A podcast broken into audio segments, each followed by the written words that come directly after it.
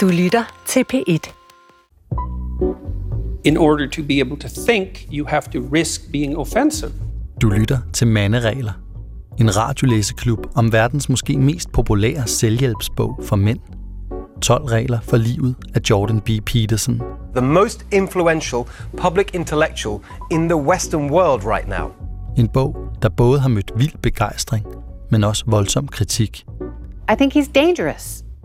Din vært er forfatter og journalist Anders Hård Rasmussen, der længe har været optaget af mandens rolle i dag. Han har inviteret Emma Holten, der er feministisk aktivist, til at være medvært. Med hjælp fra skiftende gæstelæsere skal de to nærstudere bogen og dens tanker og finde ud af, hvad de kan lære af bogen. Damn you, Jordan, du fik mig til at gøre noget. Velkommen til anden program af vores bogklub om Jordan Petersons 12 regler for livet. Hej Emma. Hej. Du har lige siddet og bladret løs for at øh, finde en bid af en lille lækkerbisken til dagens program. Hvad, hvad har du bidt mærke i? Ja, jeg har jo, har jo fået den lille opgave, at fordi I tror, at jeg kommer til at have hvert et ord af den her bog, øhm, så skal jeg hver gang finde noget, som jeg faktisk synes er fint, og som jeg er enig i. Øhm, og det er i det kapitel, der handler om, øh, der hedder kapitel nummer to, som, skal jeg se her, skal jeg se, hvad rådet er. Behandle dig selv som en, du har ansvaret for at hjælpe. Præcis, der siger han nemlig noget, som jeg er meget enig i, og som sådan stak ud for mig på side 65. Der siger han, i årvis arbejdede han, og her snakker om en mand, han har hørt om, i årvis arbejdede han ved siden af en mand, der led af en degenerativ neurologisk nervesygdom. De samarbejdede og hjalp hinanden med ting, de hver især, især havde svært ved. Den form for hverdagsheroisme er mere reglen end undtagelsen, tror jeg. De fleste individer har et eller flere alvorlige sundhedsproblemer, men er samtidig produktive uden at beklage sig. Hvis et menneske er så heldig at have en sjældent god periode fuld af sundhed og energi, oplever han eller hun næsten altid, at mindst et familiemedlem samtidig befinder sig midt i en krise. Og alligevel klarer folk sig at fortsætter med at gøre svære og energikrævende ting i et forsøg på at holde sammen på sig selv, familien og samfundet. Øhm, der er enormt meget i den her bog, der handler om, at vi primært prioriterer os selv, og vi kon- konkurrerer med hinanden, og at vi slås mod hinanden hele tiden. Men her, der synes jeg faktisk, at han rammer noget, som jeg er enormt enig i, som er, at folk hjælper hinanden enormt meget hele tiden, mm. uden at konkret få noget ud af det, eller få noget igen. Øhm, og jeg synes, der er en enorm sådan, som, som ikke er sådan, fordi folk har ondt af hinanden, eller sådan, synes, det er synd, men fordi de bare sådan får en glæde ud af det. Øhm, og det synes jeg er noget, der kendetegner menneskeheden enormt meget, og det fylder ikke særlig meget i den her bog, men her viste det sig pludselig, at hverdagsheroisme og venlighed over for hinanden er faktisk ekstremt normalt, og det er jeg enig i. Ej, men hvor en dejlig optursnote at starte på her. Vi skal snakke om kapitel 2, 3 og 4 i dag. Det skal handle om syndefald og selvhad. Det skal handle om at være en god ven, eller vælge de rigtige venner, og så skal det handle om misundelse måske, eller jalousi, kunne man kalde det. Og til at hjælpe os har vi besøg af Anders Klostergaard Petersen. Velkommen. Jo, tak. Du er tidligere hjælpepræst i Tranbjerg mm. Kirke, og nu er du så professor i religionsvidenskab på Aarhus Universitet, hvor du blandt andet beskæftiger dig med forholdet mellem kristendom og filosofi, og, og med religion i et evolutionsperspektiv. Det synes jeg selv er virkelig spændende. Og så med kristne myter, og dem er der jo rigtig mange af i Jordan Petersons bog. Vi skal starte med kapitel 2, regel nummer 2, og jeg vil lige give et slags referat af kapitel 2, sådan så I alle sammen er med på, hvad det handler om. Det er altså den her regel, behandle dig selv som en, du har ansvaret for at hjælpe. Og det, kan man sige, begynder med, at John Peterson, han undrer sig. Ikke? Han undrer sig, hvordan kan det være, at mennesker bedre kan lide deres kæledyr end sig selv? Det er ligesom udgangspunktet det spørgsmål. Og det kommer sig af, at folk utrolig nok er bedre til at få hentet medicin på apoteket, hvis det er deres hund, der er syg, end hvis dem, dem selv. Og de sørger for, at hunden får taget medicinen mere, end hvis det var dem selv, der havde brug for den. Og hvorfor er det så sådan? Jo, siger Petersen, vi skal tilbage til Adam og Eva for at forstå det. Grunden til, at vi behandler vores hunde bedre end os, det er fordi, vi føler os uværdige til vores egen omsorg. Sådan nogle øh, grimme, nøgne, skamfulde, ynkelige væsener som os, efterkommere af Adam og Eva. Vi er ikke den behandling værd, som vi gerne giver en lille sød, uskyldig kat. Eller med andre ord, vi går rundt og straffer os selv for vores fejl og mangler. Også fordi der er jo ikke nogen, der kender vores utilstrækkelighed og mørke sider så godt, som vi selv gør. Og hvad er så løsningen på det her? Jamen det er at vende den om, kan man sige. Så i stedet for at se det som noget hø, at vi er blevet smidt ud af paradiset og tvunget til at være sådan nogle jordbundne, øh, uperfekte mennesker, så skal vi ligesom se det som en mulighed. Øh, vi skal se det som en mulighed for at vælge det gode. Altså hvor til at begynde med, så havde Adam og Eva ligesom bare fået det gode foræret, de gik rundt der i lykkelig uvidenhed. Men Jordan Peterson han siger, at det er ikke nødvendigvis bedre sådan, end muligheden for at få en godhed, som man gør sig fortjent til. Og vi er ligesom vågne mennesker med frit valg, og vi kan vælge det gode. Vi kan vælge at følges med Gud og gøre os gode igen. Leve i sandhed, arbejde for at skabe den her rette balance mellem orden og kaos, respektere os selv, fordi øh, vi mennesker, vi fortjener respekt. Vi indeholder hver især en gnist af Gud, og så fortjener vi respekt, bare fordi at vi har fået den håbløse opgave, det er at blive sat her på jorden, sådan sårbare og dødelige og, og udsatte. Og jeg tror lige, jeg vil slutte af med et par citater her, fordi han skriver virkelig som sådan en far, der holder tale for sin konfirmandsøn. Sådan, ikke? Vi fortjener respekt. Du fortjener respekt. Du er vigtig for andre mennesker, ligesom du er vigtig for dig selv. Du har en afgørende rolle at spille i verdens fortsatte skæbne, og du er derfor moralsk forpligtet til at drage omsorg for dig selv. Du skal drage omsorg for at hjælpe og være god ved dig selv, ligesom du vil drage omsorg for at hjælpe og være god ved et menneske, du elskede og satte pris på. Du skal overveje fremtiden og tænke, hvordan ville mit liv blive, hvis jeg tog mig godt og ansvarligt af mig selv? Du skal aktivere det guddommelige håb i verden. Hvad har? Det var sådan et resume af kapitel. Er du, kan du følge mig i det her resume? Har du nogen tilføjelser, Emma? Øhm, ja, altså jeg, jeg tror sådan, at, at det, der, hvor jeg synes, at det skilte, skilte sig fra meget af sådan noget selvhjælp, selvhjælpslitteratur, det er, at, en, at jeg opfatter, eller jeg har ikke læst enormt meget coaching-litteratur, ligesom, men, men det er ligesom, du, du er noget værd lige meget hvad, til, plejer de ligesom at sige. Det kan godt være, at du drikker for meget, og det kan godt være, at du har været dum mod din mand eller din kone, men, men du har værdi. Og det er ligesom ikke det, han siger. Han siger, at du skal bevise, at du fortjener den, den selvkærlighed. At du kan ikke bare begynde at elske dig selv fra den ene dag til den anden. Din selvkærlighed vil komme, når du har begyndt at præstere på en måde, som, mm. øh, som gør dig fortjent til det. Og det synes jeg, der det skiller sig, skiller sig lidt, hvis man skal sådan prøve at trække det ud af sådan den der generelle, du er god nok, som du er, øh, Facebook-meme, øh, som øh, man kan poste og sende til hinanden. Og Anders, hvad, øh, hvad for en sådan, form for kristendom er det udtryk for? Jamen, jeg tror, det grundlæggende er udtryk for, øhm, for de tidligste former for, for kristendom, og for, forbundet med det, den type religion, som vi kender fra sådan perioden omkring øh, 6. 5. århundrede før vores tidsregning, hvor vi ser i en, øh, i en række områder selve den tanke om, at livet er blevet et træningsprogram. Fordi fælles for alle de her religioner er tanken om, at vi dybest set ikke hører hjemme i verden, ligesom vi heller ikke længere hører hjemme i vores egen krop, kroppen er et fængsel for sjælen, og det vil sige, at hele livet det bliver indrettet på at være et langt træningsprogram, gennem hvilket man skal forsøge at befri sig både fra sit lægeme, men også fra denne verden. Livet selv bliver et, øh, et offer, man skal bringe. Ikke? Nemlig der, hvor man ikke længere skal give en ged eller en okse eller første afgrøden, men man faktisk skal ofre sig selv til guden og ligedannes med guden. Men det vil også så også sige ikke, i, øh, i afskeden med denne verden, at man tager afstand fra denne verdens velsignelser for at komme til at ligne guden. Og det er jo så det, vi ser i øh, tidlig kristendom i ekstrem grad med fremkomsten af det, man kalder den monastiske tradition, altså nonner og, øh, og munke, hele den asketiske bevægelse. Og den går som en rød tråd gennem øh, Jordan Petersens bog, ikke? at livet selv er blevet sådan et projekt. Og til forskel fra, fra kristendom, kan man så sige, eller klassisk kristendom, så bliver det så hos Jordan Peterson i høj grad den enkelte, som gennem livsoptimering skal forsøge i videst muligt omfang at, øh, at virkelig gøre sig selv. Jeg, jeg, jeg fik en vildt sådan underlig tanke, eller jeg blev transporteret tilbage til, til en yngre udgave af mig selv øh, i 3.G, hvor jeg skrev en stor opgave om, om Webers protestantiske etik og, yeah. og arbejdsmoral. Yeah. Mm-hmm. Øhm, og jeg tænkte, det, man skulle næsten tro, at det her var, var, var skrevet af sådan en form for arbejdsgiverforening, for man tænker, at det er en hver chefs drøm, det her med, at man skal arbejde og arbejde og arbejde for mm. hele tiden at optimere sig selv. Og jeg kom til at tænke på ligesom, ja, ja protestantismen mm. i det her. Øh, er jeg helt galt afmarcheret, eller er der noget, noget protestantisk arbejdsetik i det her? Det er der i høj grad. Jeg tror ikke, at Jordan Peterson kunne have skrevet den her bog uden, uh, uden Weber. Der er en tysk uh, filosof og uh, kultursociolog, der hedder Peter Sloterdijk, som for nogle år siden i 2009 skrev en ret væsentlig bog, uh, der hedder du skal forandre dit liv. Du muss dein Leben ændren.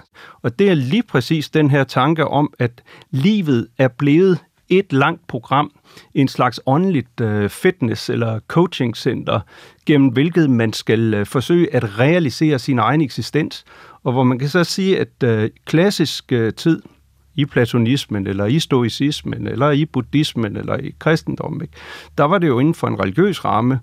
Og i nyeste tid, ikke? Jamen, der er det jo alle de der lykraklædte øh, ældre mænd, der kører på cykler til, øh, det ved jeg ikke, 100.000, ikke? I, I sådan små, jeg vil sige trusser, men altså små shorts på cykelstierne ved at rende en ned, ikke? Og man kan sige, det er alt sammen en udvidelse af lige præcis det ideal, som Weber har sandt for i den, uh, i den protestantiske etik. Det er sjovt, fordi jeg, jeg sad og fik sådan øh, en tanke til noget helt andet, som var til sådan... Øh, sådan, hvad hedder self-care på dansk? Jamen, det må du vide, fordi det er sådan en feministisk... Egen omsorg. Egen omsorg, ikke? Altså, det som er sådan en feministisk mm. ting, der er meget op i tiden, ikke? At, ja. øh, at man skal virkelig... Altså, fordi når jeg sidder og læser... Øh, nu citerer jeg, hvis du i stedet behandler dig selv som en, du har ansvaret for at hjælpe, vil du helt naturligt begynde at overveje, hvad der i bund og grund vil være godt for dig. Altså, øh, at han på en eller anden måde sådan taler op af, at man skal føle sig værdifuld, og det er okay at behandle sig selv godt, hvilket jo er en helt anden altså, udlægning end den her sådan meget sådan stoiske, protestantiske arbejdsetik. Altså, er der ikke også, kan der ikke også være et element af sådan, du er god nok, egentlig. Altså, du skal elske dig selv. Jo, jeg tror også, det, det som jeg ser som forskellen i sådan, den feministiske, skal man sige, self-care, og den self-care, han advokerer for, så den feministiske self-care har ligesom som sin kerne, at de parametre, hvor vi dømmer mennesket i det moderne samfund, er uretfærdige. Altså, vi siger, vi siger ligesom, øh, det er uretfærdigt, at folk siger, at du er værdiløs, fordi du er øh, tyk, eller arbejdsløs, eller ikke er hvid, for eksempel. Mm. Øh, at vi siger ligesom, du har ret til at drage omfor, omsorg på dig selv, for dig selv, på trods af, at samfundet dømmer dig hårdt. Den, den dom er uretfærdig. Ikke? Og der kan man sige, at, at Peterson i, i en høj, ikke har den kritik af, af den måde, samfundet dømmer på. Han føler egentlig, det er ret retfærdigt, at samfundet er for eksempel hård ved alkoholikere og fattige mennesker og sådan noget. Her han føler ligesom, at, at man skal sådan selvrealisere sig ud af den hårde dom, samfundet ligesom laver. At han siger, at hvis samfundet hader dig, så, så er der sgu nok en grund. Ikke? Mm. Men så har han det her andet spor, som er det her syndefaldet selvhed, som han mener er medfødt. Ikke? Og der vil feminismen ligesom sige, prøv at høre, det her selvhed, som vi oplever i senkapitalismen, øhm, er ikke medfødt. Det er induceret af, af uretfærdige krav på os, af, af uretfærdige krav fra arbejdsmarkedet. Og det er umuligt for os at leve op til de krav, der bliver stillet af os, og derfor så er vi nødt til at, at tage afstand fra dem og sige, jamen prøv at, jeg gider sgu ikke øh, arbejde 8 timer om dagen, jeg gider sgu ikke træne hele tiden, jeg, jeg har værdi på trods af de krav. Hvor han ligesom siger, lev op til de krav, og så kan selv, selvkærligheden komme. Så selvom der er øh, hvad skal man sige, et, et slægtskab i det her med, med, med retten til at, og sådan, synes godt om sig selv, så, så tror jeg også, at øhm, Jordan Peterson i modsætning til feminister også nogle gange kan synes, at selvhed er produktivt. Hmm. Fordi han mener, det er det, der skubber dig ud i den her aktivitet og selvudvikling. Som han, tror, jeg tror, han ville synes, at meget af feministisk selvudvikling leder til dogenskab. Ikke? At du skal fandme ikke bare ligge og, og synes, det er okay at være tyk eller arbejdsløs. Du skal ligesom ud og lave noget. Øh, og jeg tror, det er det der, jeg ville se den store skillelinje. Jeg ved ikke, måske vi lige kunne nå at vende øh, det her søndefald, altså som jo virker som meget centralt. Ikke? Altså mm. at vi at vi, øh, vi er simpelthen født skamfulde. Altså mm. den, den læsning, han har af syndefaldet, og sammenhæng mellem syndefaldet, altså det her selvhad, vi går rundt med. Mm. Altså, øh, kan, kan du ligesom... Øh, kan du blåstemple den læsning, skulle jeg sige? Eller? Ej, i nogen grad. Altså i forhold til selve læsningen af de, af de bibelske tekster, er det temmelig vidløftigt. Ja. Men selve tanken om skamfuldheden som et centralt øh, element hos mennesket, ikke? Det, det, det kan jeg umiddelbart nikke genkendende til. Altså, vi er de eneste blandt uh, andre dyr, som er i stand til både at føle skam og, uh, og føle skyld. Det er der ikke andre dyr, der kan overhovedet. Og det har så igen også lidt med, med det, han kalder den nøgne abe øh, som er sådan et underafsnit i, øh, i, i det kapitel at, at gøre, ikke? fordi øh, altså tager man en, øh, en bonobo-chimpanse, øh, en dværgchimpanse eller en chimpanse, som vi deler næsten 99 procent af vores øh, gener med, og barberer den. Nu ved jeg godt, det ikke er etisk i orden at barbere chimpanser, ikke? men hvis man gjorde det, ikke, så vil den aldrig nogensinde rødme. Og rødmen er faktisk en af de få ting, som vi har som noget helt særligt øh, som mennesker. Et andet element, ikke? det er sådan noget som evnen til at lyve. Og det er lidt specielt, og det har i den grad også, altså hvis vi taler om rødmen, så taler vi også om skam. Og hvis vi taler om løgn, så taler vi lige præcis også om øh, søndefaldsberetningen i første Mosebog, kapitel 3. Altså de to elementer, som Petersen om nogen har, har fat i. Og der tror jeg, det er væsentligt at, øh, at, at gøre sig den erkendelse, at øh, jamen, som mennesker, der ligner vi de andre nulevende menneskeaber. Og det betyder, at øh, af natur, der er vi ikke specielt sociale. Vi er stærkt øh, promiskuøse, vi er aggressive, vi er despotiske, vi er selvcentrerede, vi er selvnyttige. Og hvordan i alverden får man sådan et væsen til at indgå i en form for, for mere stabil øh, relation? Hvordan har det overhovedet kunnet lade sig gøre? Og det har rigtig meget at gøre med de sekundærfølelser, som vi kalder skyld og skam. Og derfor er rødmen også meget, meget vigtig som element, fordi vi hele tiden på jagt efter, vi er hele tiden optaget af den anden, om hun eller han afslører sig selv gennem sit kropssprog, ikke? fordi vi står i risiko for, når vi indgår i fællesskaber med andre, at vi står over for en gratist, en snylder, denne verdens britager. Vi, står, vi kan stå over for en, for en løgner, og der er rødmen lige præcis det, der, der hudløst øh, i bogstaveligste forstand øh, afslører os. Det er en suveræn overgang til kapitel 3, Anders, som vi skal videre til, fordi den hedder nemlig regel nummer 3. Vælg venner, der ved dig det bedste. Du lytter til Manderegler, en radiobogklub, hvor jeg, Anders Hård og Emma Holten, sammen med forskellige gæster, læser os igennem Jordan B. Petersons enormt populære selvhjælpsbog 12 regler for livet, kapitel for kapitel. Vi er nået til regel nummer 3. Vælg venner, der ved dig det bedste. Hvorfor vælger folk at omgive sig med folk, der ikke gør noget godt for dem? Det er det, Jordan Peterson han spørger om i det her kapitel. Det gør de, fordi de ikke tror, de fortjener bedre. Så det er altså lidt samme tema som i kapitel 2. Ikke? Vi synes ikke, vi er noget værd, så derfor omgiver vi os med folk, der bekræfter os i det. Jordan Peterson fortæller om sin øh, ven Chris hjemme i Fairview, Alberta. En kvikfyr, opfindsom, sådan den fødte ingeniør. Men desværre er han også vred og bitter og uden håb for fremtiden. Og der er sådan en helt slæng af folk, som øh, ryger pot og prøver at feste, øh, men mest af alt så keder de sig bare. Det er virkelig sådan ude på øh, no, hillbilly Canada det her. Og det var ligesom okay at bare kede sig og ikke lave noget. Det var næsten, sådan, det var næsten cool ikke at lave noget. Det er som om arven fra ungdomsoprøret ligesom tillader det. Ikke sådan tune in, turn on, drop out. Og det gør de så, mange af de her gutter. Jordan Petersons venner, de stopper på gymnasiet, og han får så langsomt nogle nye venner, som er anderledes ambitiøse folk. Og det fortsætter så, da han tager væk på college, hvor han bliver venner med nogle driftige folk. Ikke? Jordan og gutterne, de styrer studenterforeningen, de går max op i undervisningen, de diskuterer med professorerne, de udvikler sig. Og jeg citerer her. Jeg lagde en stor del af min fortid bag mig. I en lille by kender alle stort set alle. Man trækker hele sit tidligere liv efter sig som en hund med tomme konservesdåser bundet til halen. Det er umuligt at frigøre sig fra den, man tidligere har været. Men når man flytter, kastes alting op i luften, i hvert fald for en tid. Det er stressende, men der findes også nye muligheder midt i det kaos. Og her har vi så den anden forklaring på, at folk omgiver sig med nederen venner. De orker nemlig ikke besværet med noget bedre. Fiasko er nemt, siger Peterson. Det er nemt at være ligeglad. Det er nemt at udsætte tingene til i morgen og sløse livet væk og brokse over, at verden er uretfærdig og hænge ud med folk, der gør det samme. Tale dårligt om folk med succes. Det er nemt. Det svære, det er at tage ansvar. Det kræver mod at løfte verden op på sine skuldre. Det er svært at omgive sig med sunde mennesker, der har høje idealer. Det kræver styrke at stå ved siden af sådan en menneske. Men det er indsatsen værd. Så drop klynkerne og taberne. Du har ikke brug for medynk. Du har brug for venner, der løfter dig. Venner, der ved dig det bedste. Anders Klostergaard Petersen, du er præst, eller du var hjælpepræst, du er professor. Ja, jeg er ulønnet hjælpepræst. Ulønnet. Det er meget vigtigt. Ja, det er vigtigt, ja. ja. Der er dem, der får deres løn i denne verden, og så ja. er der vi andre.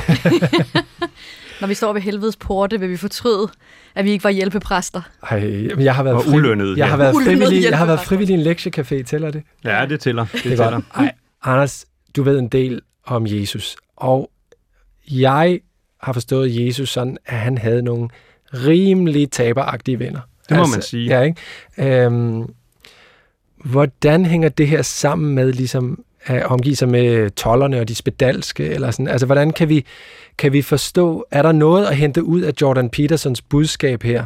Øh, han er jo en meget kristen mand, jo. Mm. Altså, mm. hvordan kan vi for, forene hans budskab om at vælge venner, der ligesom vil en det bedste, og som bakker en op, og som Mm. er nogen, man kan måle sig efter, stræbe efter, sådan, Mm. med, øh, med sådan, som vi kender venskabet i, i Bibelen. Mm. Jamen, der er vel i hvert fald tre ting at sige til det. For det første kan man hæve det, at Petersen på et punkt ligner Jesus forkyndelsen. Nemlig, at Jesus går ind som et, øh, et forbillede, som man kan efterligne. En, man ikke selv er i stand til at øh, leve op til, Hmm. men i kraft af at sætte nogle idealer, i kraft af at sætte nogle bestemte regler, værdier for, hvordan man skal leve sit liv, så er han en, man skal efter abe, imitere. Det, der hedder at tage sit kors op og følge Jesus efter. Altså, Og der ligner, noget- han, der ligner han faktisk Petersen. Men så er der så det andet punkt, som er et, øh, et evolutionært øh, synspunkt, øh, og hvor jeg tror, Petersen øh, kommer til kort, fordi der er simpelthen nogle ting her, han, øh, han, han fejltolker. For det er ikke rigtigt, at vi, øh, at vi primært omgiver os med, øh, med, øh, med venner, som, øh, som er tabere. Altså det er faktisk fejlagtigt. Vi prøver faktisk at optimere vores liv ved at omgive os med de venner, som kan trække os videre op. Og det er jo fordi, det i høj grad er svært at bryde den sociale arv. Altså hvis man hænger sammen med øh, øh, taberne i en, øh, i en by langt pokker i vold ude på den øh, kanadiske prærie. Jeg har selv boet sådan et sted for, for mange år siden. 10 kilometer uden for en lille by med 160 mennesker i øh, North Dakota og med 3,5 time i bil til den nærmeste by. Jamen så er det selvfølgelig svært at komme ud af det. Og det er klart, at øh, der bliver lagt et yderligere pres på en selv, fordi i det øjeblik, man er sammen med, øh, med venner, som er succesfulde, jamen så bliver man jo også presset mere opad, trukket mere op, og det er der nogen, der ikke vil kunne håndtere og klare det der pres. Forskellen mellem Jesus og Petersen, det er jo så, at. Jesus faktisk har en stor interesse i at trække sønderen, trække tolleren med op, og ikke bare det, men faktisk også at kritisere dem, der tror, de tilhører det rigtige samfund, der tilhører den bedre gruppe, at vise dem, det gør I overhovedet ikke. Kravene, radikaliteten i kravene, de er betydeligt større. Det gør Petersen ikke. Der er han ude i et øh, selvrealiseringsprojekt til dem, som allerede er på den rette vej. Og det er en helt afgørende forskel, både i forhold til klassisk kristendom, men også den Jesus-figur, vi møder i evangelierne. Men, men er det til dem, der allerede er på den rette vej? Fordi jeg læser egentlig, som om han taler til, til folk, der sidder måske i en provinsby og har nogle venner, som også bare drikker sig fuld hver weekend, og som ligesom har lavet sig søbe ned, og som han taler til sådan, du kan, du behøver faktisk ikke sådan blive i det dyng der. Du kan, du kan løfte dig ud af det, men du skal omgive dig med nogle andre mennesker. Ja, men det er jo så den enkelte i den gruppe, og Ja. det er jo en ud af 100, der overhovedet kan foretage den, det skifte. Ja, og det er, så, det er så den ene, han taler til. Ja, og det gør Jesus ikke. Han taler til de mange. Hmm. Det er jo derfor, at der i kristendommen er tale om et uh, universalistisk budskab. Ikke? Et budskab, som lige præcis indebærer, at det er tolleren, og det er sønderen, det er luderen, som er konge og kejser i den himmelske verden, og omvendt dem, vi troede var de betydningsfulde, magtfulde personer, de er i virkeligheden nul og niks. De er luder og lommetyve i den himmelske verden. Nu siger du luder, og det er faktisk et emne, som, øh, som jeg synes er lidt interessant at dykke ned i her, fordi han, han øh, er jo meget på det her med, at øh, der er ingen grund til at blive hængende ved folk, som ikke vil hjælpes. Øh, og her kommer så min, øh, mit link til, til luderne, fordi øh, jeg, jeg skrev i mange år journalistisk om prostitution, og der var nemlig, synes jeg, en sådan lidt påfaldende mm, alliance eller sådan mellem nogle bestemte former for feminister, som var meget ivrige efter at hjælpe prostituerede ved at forbyde prostitution. Og der var en stor konflikt, fordi at det var ikke den form for hjælp, de prostituerede havde brug for, eller sådan, de ville egentlig ikke hjælpes ud af det. Og, og jeg, jeg synes, der er et eller andet omkring det her med, som han rammer meget præcist, at man kan jo ikke hjælpe nogen, der ikke vil hjælpe selv. Altså det, det er nødt til at starte inde i en selv. Altså, så det kan godt være, at det lyder individualistisk, men er det ikke også rigtigt? Du kan jo ikke hive folk et sted hen, de ikke vil hen. Jo, jo, det tror jeg som sådan er rigtigt nok. Altså, og, og jeg tror specielt, at, at der, hvor jeg ser linket her, er, at, at der er rigtig mange øh, feminister, øh, heldigvis ikke vildt mange i den generation af feminister, som jeg føler er en del af, som som har følt sig ufatteligt hævet over mennesker, som arbejdede med at sælge sex. Ikke? Mm. Og fordi at det var et liv, de ikke selv kunne forstå, og selv ikke ville ønske at leve, så, så tænkte de, det kan der heller ikke være nogen andre, nogen, som nogensinde kan ønske yeah. sig. Og der har også været en, en, ligesom en moralsk fordøbelse, hvor vi måske kunne lære lidt af Jesus. Ikke? Der har ligesom været sådan, uh, det er så ubehageligt med det sex og alt det der. Og, og, og, og derfor så, så har man ligesom ikke ønsket sig at, at være tæt på de her mennesker, eller identificere sig med dem. Og der har der også helt klart været, en, selvom den har været uindrømmet, en form for understrøm af, af åh oh, nej, de har sex med de gifte mænd, ikke? Mm. Vores gifte mænd, vores mænd. Øhm, med, med det sagt, så er der jo ekstremt mange mennesker, som arbejder med at sælge sex, som virkelig hader det, mm-hmm. og, og gerne vil slippe for at gøre det. Yeah. Og der har vi været enormt dårlige til at bygge samfund, som har solidaritet med de mennesker, som, som gør det muligt for dem at, at komme ud af det, særligt mennesker, som ikke er, er statsborgere eller har papirer i Danmark. Ikke? Øhm, og jeg tror, det er der, som, det er der at, at jeg ligesom sådan banker lidt hovedet ind i Peterson, for eksempel, når han siger, inden du forsøger at hjælpe et andet menneske, skal du finde ud af, hvorfor vedkommende har problemer.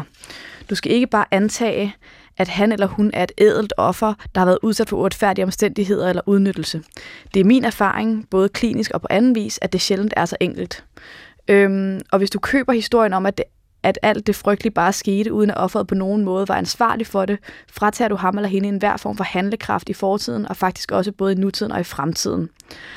Og der, det er der, vi bevæger os ind i, i noget, som jeg har tænkt meget over, fordi jeg ligesom personligt har været ude at tale i Danmark om det at være offer for et seksuelt overgreb. Mm. Og det her med at tabe kontrollen i sit eget liv. Og jeg tror, det er enormt vigtigt, at vi kan have i hovedet samtidig, som jeg også oplever, at mange sexarbejdere har, at sige, der har været nogle omstændigheder i mit liv, som har været ekstremt uretfærdige og svære, og det skulle aldrig være sket. Øh, og jeg har brug for, at de, den uretfærdighed er en del af den måde, I ser på, hvem jeg er og den situation, jeg er i. Men det betyder ikke nødvendigvis, at jeg ikke har agens og magt i mit eget liv. Mm.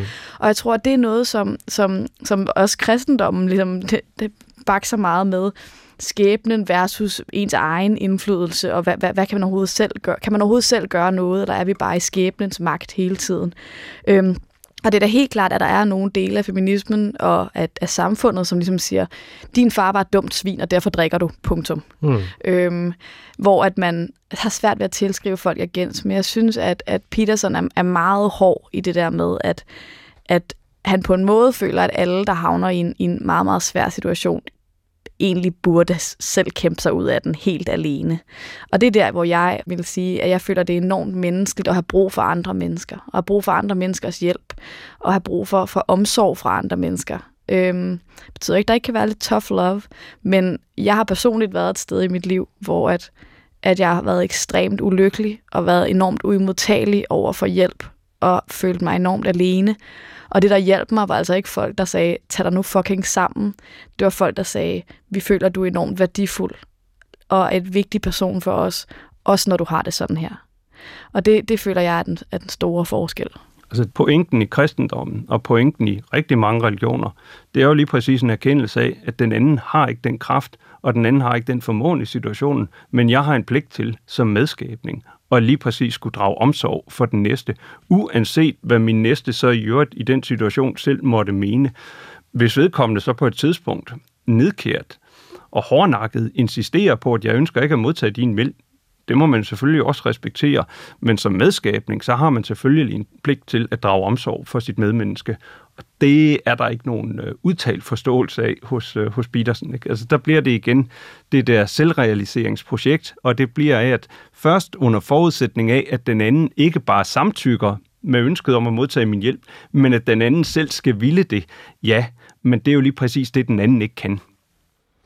Hvad tror jeg, altså hvis, hvis, øh, hvis det er tilfældet, at når man har det så svært, så har man ikke brug for at få at vide, at man skal stramme sig an. Så har man brug for at få at vide, at man er elsket eller værdifuld. Ikke? Mm. Hvad, hvad er det så ved netop de formaninger her, der gør, at, øh, at de taler så stærkt til en gruppe mænd, der virkelig sådan på mange måder jo faktisk har haft det svært, og som jo kommer grædende til Petersons foredrag og siger, jeg fik revet mig ud af mit øh, sølle, ynkelige liv. Altså, der må jo være noget ved den der form for sådan næsten militæragtige fader, sådan tag dig sammen, eller sådan, ikke? Øh, som, som virker. Ja, altså det, det tror jeg også måske har at gøre med naturen af de udfordringer, som mange af de her mænd ligesom står overfor. Hmm. Øhm, altså, jeg, jeg tænker ligesom, at øh, hvis, man, hvis man ligesom ser, med i, ligesom ser i kontrast til det, jeg er blevet udsat for. Jeg øh, bliver udskammet systematisk seksuelt på nettet, og det kommer til at blive resten af mit liv. Der, øh, øh, det ved jeg ikke, om du ved, Anders, men øh, der, der blev ligesom delt nøgenbilleder af mig på nettet, det mm-hmm. som man populært kalder hævnporno, mm-hmm. og og det er ligesom en del af en, af en kæmpe stor udskamning, som gør, at, at vidderligt tusind, tusindvis af mennesker i det her land, i alle mulige andre lande, kommer aldrig nogensinde til at respektere mig eller se mig som et værdifuldt menneske. De ser mig som markant mindre værd end dem. Mm-hmm.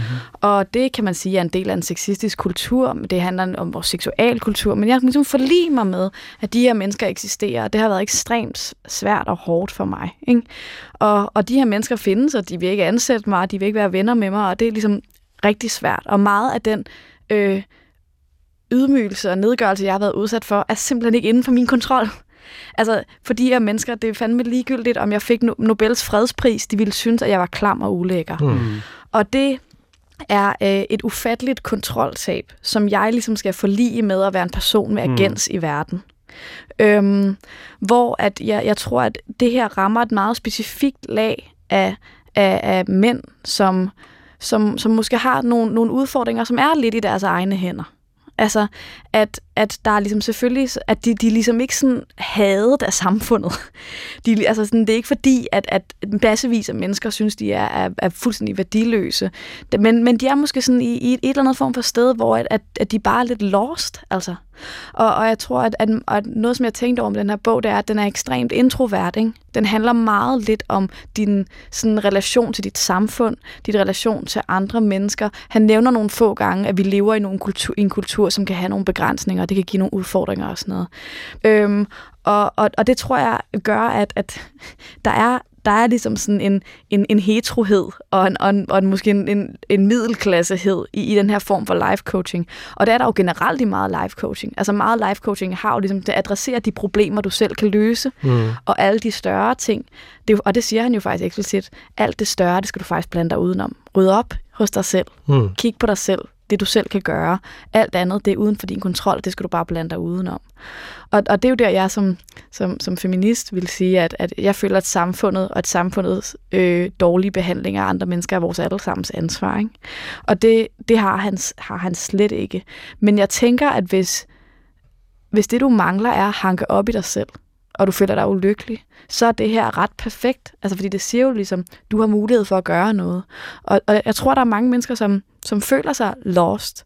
Og der tror jeg da helt klart, at vi, har, vi taber nogle unge mænd på gulvet. Og, og der tror jeg måske, du er bedre til at svare på det spørgsmål end mig. Hvordan kan det være, at der er så mange unge, hvide, særligt mænd i middelklassen i Vesten, som man skulle tro har hele verden foran sig, verdens mest privilegerede mennesker, mm-hmm, hu, hu, hu, ikke? Mm-hmm. Hvorfor fanden har de det så dårligt?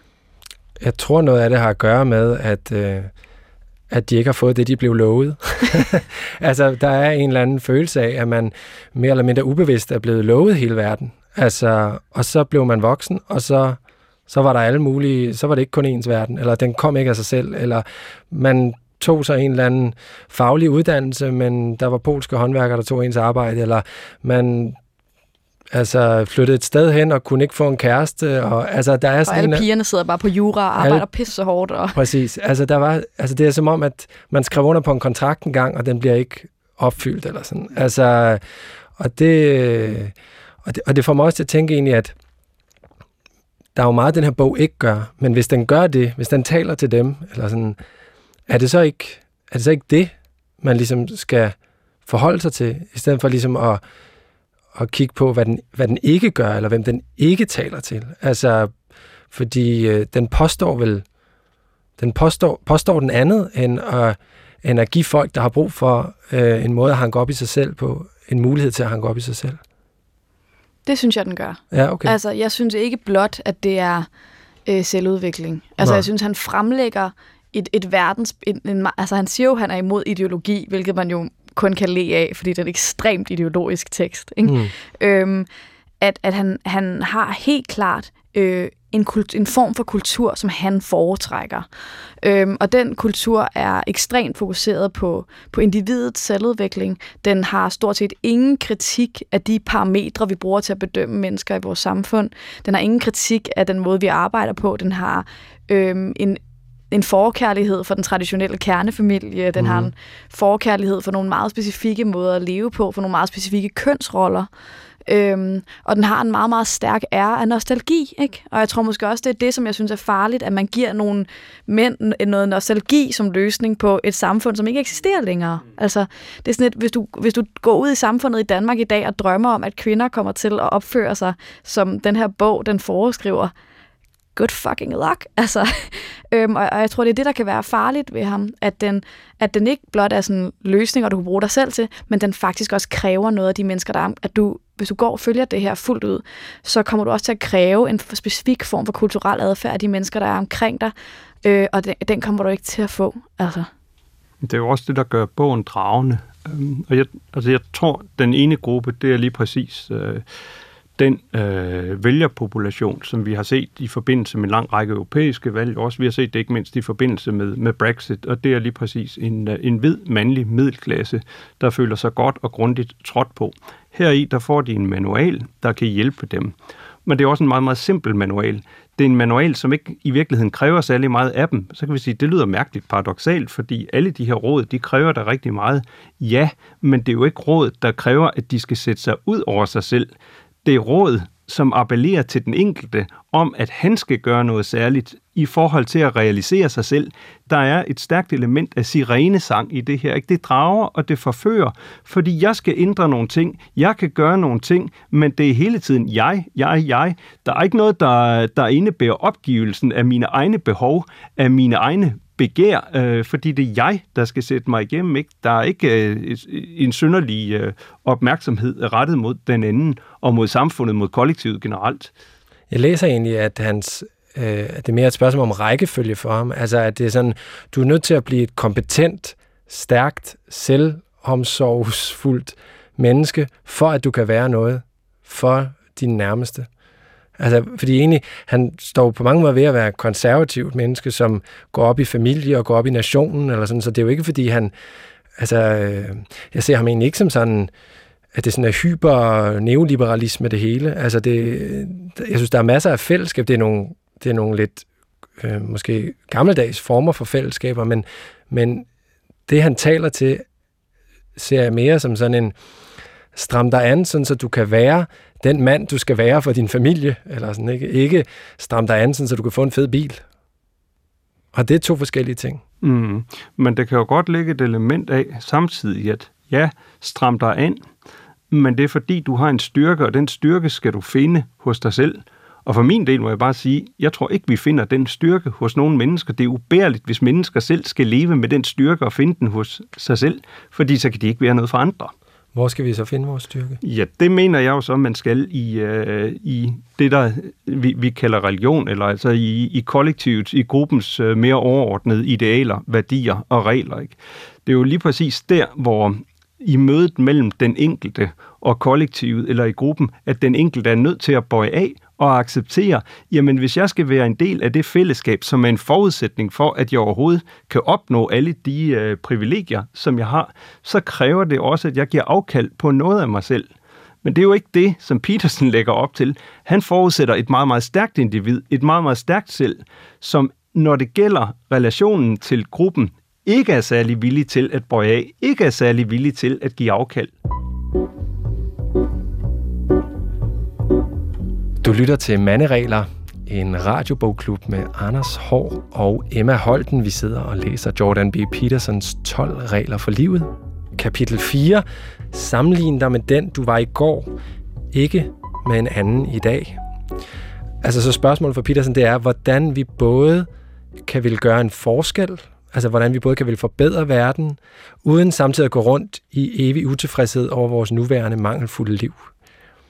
Hvordan undgår vi at sammenligne os med alt det, der kunne være? Hvordan undgår vi misundelsen over alt det, de andre har, eller alt det, vi drømte om selv at blive til? Og svaret for Petersen, det er, sænk barn. Skift dit fokus til det små og det nære. Du skal ikke drømme om et nyt kontor eller en større bil. Du skal drømme om bare en lille smule bedre dag i morgen. Og du skal fokusere på det, du kan ændre. Jeg har fundet sådan et citat her på side 100. Sigt lavt. Du må ikke påtage dig for meget til at begynde med, eftersom dine evner er begrænsede. Du har tendens til at skuffe. Du er generelt gnaven, og ofte løber du fra ansvaret. Derfor skal du sætte dig det følgende mål. Når dagen slutter, vil jeg have, at mit liv er en lille smule bedre, end det var i morges. Og så skal du spørge dig selv, hvad kan jeg gøre? Hvad vil jeg gøre, for at det bliver sådan? Og hvilken lille ting vil jeg forære mig selv som belønning?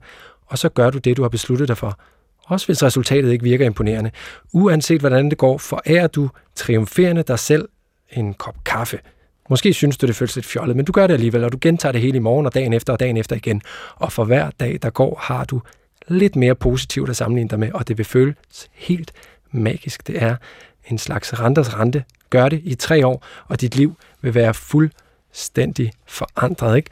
Så for at kunne det her, ikke, så skal man lære sig selv at kende, fordi man skal finde ud af, hvad der er vigtigt, siger Petersen. Fordi du kender ikke dig selv. Din vej er unik.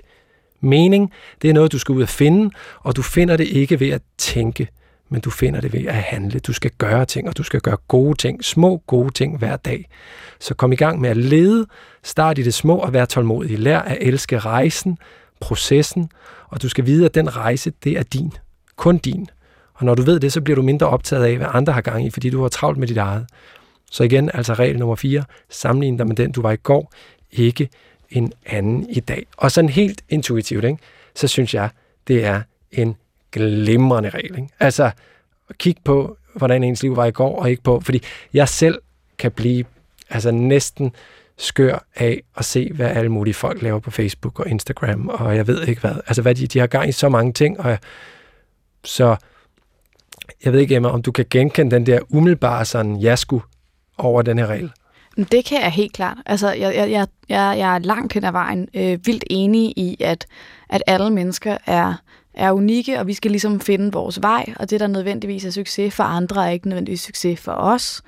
Og, og vi skal ligesom finde ud af, og det tror jeg er noget, jeg, som jeg også har spekuleret meget på, også både som feminist og bare som, som helt almindelig person, hvordan øh, skiller jeg det, som jeg tror, at andre mennesker ønsker for mig, eller synes mm. ville være fedt, at jeg gjorde, øh, versus det, jeg gerne selv vil. Altså sådan det, at ligesom finde ud af, hvad man selv ønsker sig, det tror jeg, man kan, man kan kæmpe for øh, øh, hele resten af sit liv. Øhm, og, men jeg tror samtidig, at jeg, jeg føler, og det følger jeg faktisk flere steder i bogen, at der er lidt en konflikt mellem det her råd og nogle af de andre ting, han siger. Hmm. Øhm, fordi, fordi han er jo hele tiden enormt optaget af øh, mennesker, som er tabere, ikke? Og, ja. og hierarkier. Øhm, og, og hvad har de gang i, og det skal du ikke lave, og, og sådan, du, er du er på en måde bedre end dem, og, og sådan noget.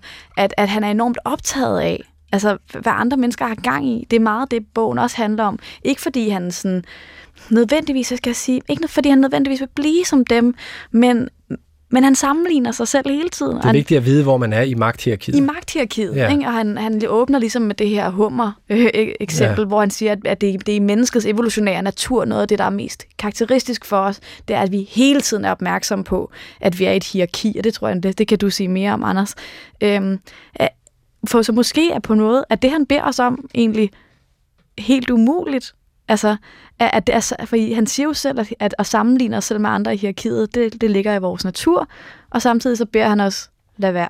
Så lad os bare tage fat i, hvad han siger her, simpelthen, og så sige, okay, hvis det her, fordi det her, det, det er som om, det giver bedre genklang her, det der er i det her kapitel, øh, og måske tage fat i det her med, at, at han hele tiden siger sådan, du skal gøre det gode i det små hver dag, ikke? og så siger han, at religion handler grundlæggende om god opførsel, og at Bibelen er vores grundlov. Ikke? Det er den, der kan fortælle os, hvordan vi bør handle. Er det, øh, altså jeg ved egentlig ikke, om jeg havde tænkt sådan, i hvert fald ikke i vores samfund, at Bibelen er vores grundlov. Er, er den din grundlov, Anders? Ja, det er den, men altså, jeg kunne jo principielt også, øh, det kunne jo også være den, den klassiske buddhistiske litteratur for mig, eller, den, øh, eller Koranen. Altså, det er jo afhængigt af, hvilken religiøs tilhørsforhold man har. Men det er jo rigtigt nok, at, øh, at Bibelen er i den vestlige civilisation, grundloven, i den forstand, den har haft en afgørende prægning på det, der bliver den øh, moderne verdens, øh, den moderne vestlige verdens øh, basale værdier, nemlig det, vi kender som, som menneskerettighederne. Men der er et punkt, hvor jeg igen har en, en lidt mere markant afstandtagen. Fordi jeg går også i seng hver aften, og noget af det sidste, jeg tænker på, det er, jamen hvad har jeg dog gjort i dag? Kunne det ikke blive anderledes i morgen? Og det gør jeg faktisk, og det har jeg gjort i mange år. Men det jeg først og fremmest tænker på, ikke, hvad kan jeg gøre mere for min familie? Hvad kan jeg gøre for mine venner? Hvad kan jeg gøre for mit samfund? Hvad kan jeg gøre for mine studerende? Og det er ikke lige den øh, betoning, Nej. det er ikke den pointering, der ligger hos, øh, hos Petersen.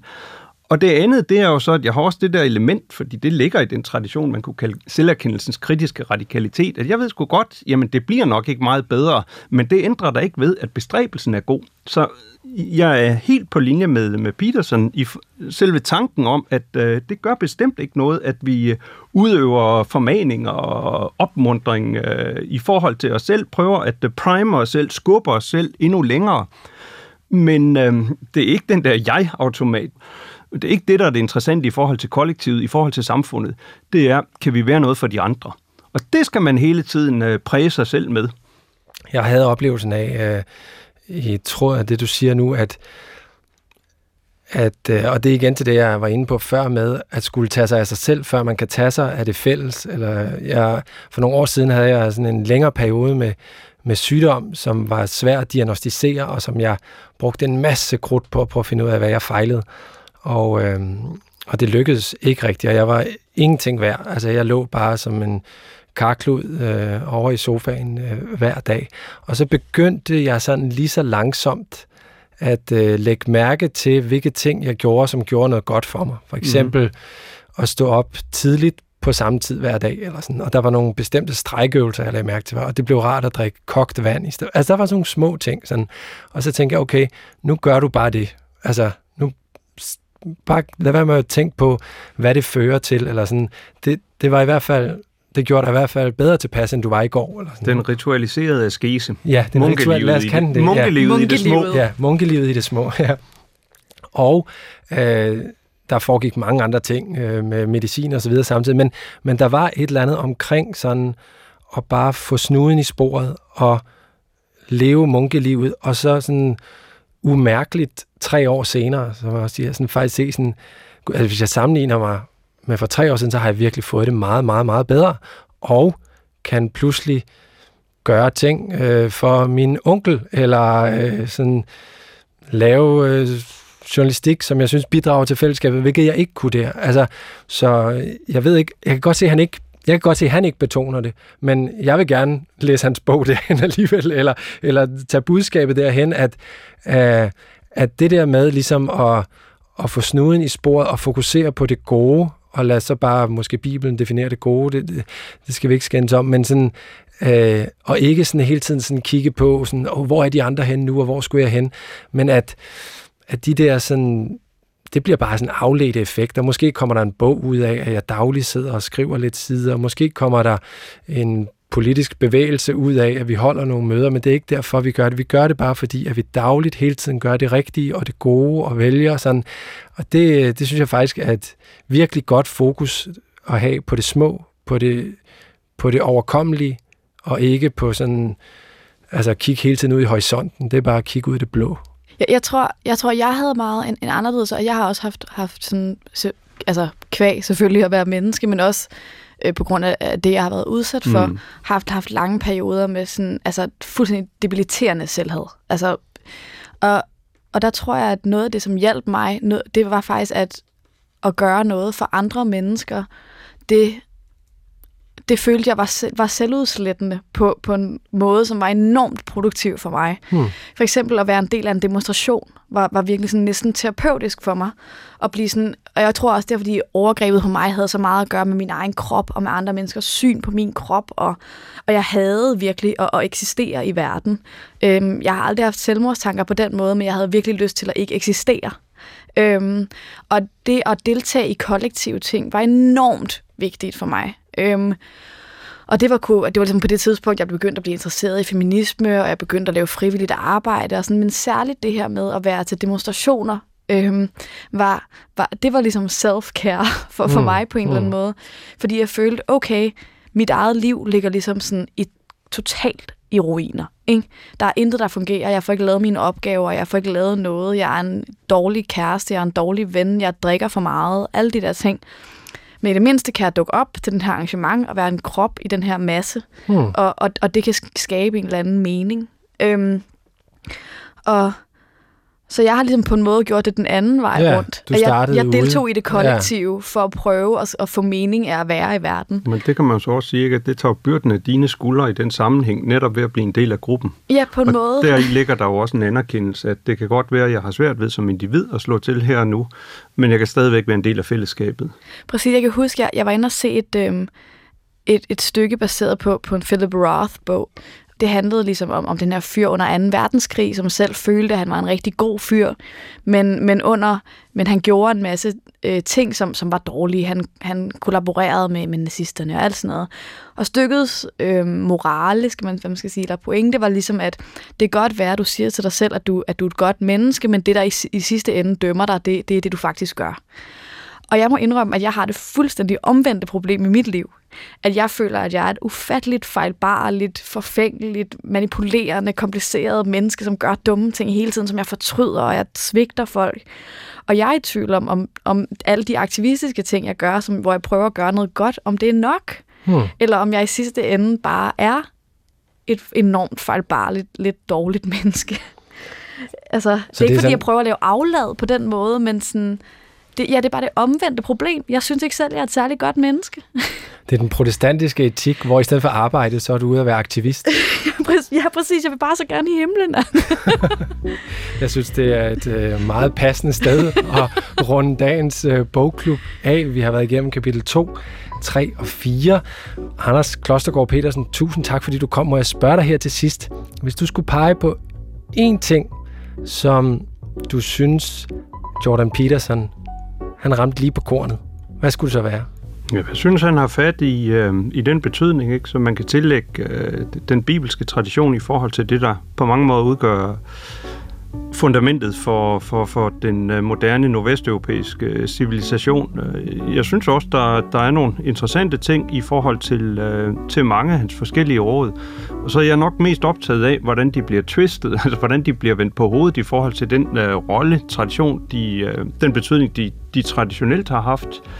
Men hvis der er et sted, jeg kan, hvor jeg kan mødes med ham, så er det jo i erkendelsen af, at, øh, at vi kommer til kort hele tiden.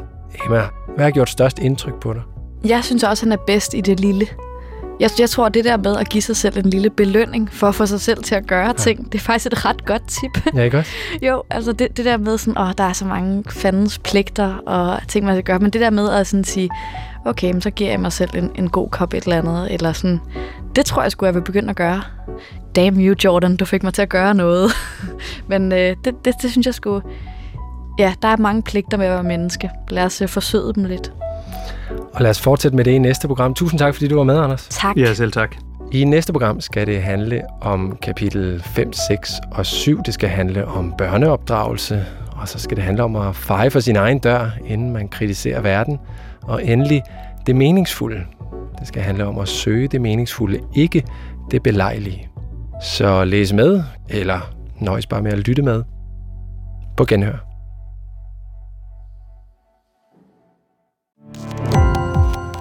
Gå på opdagelse i alle DR's podcast og radioprogrammer. I appen DR Lyd.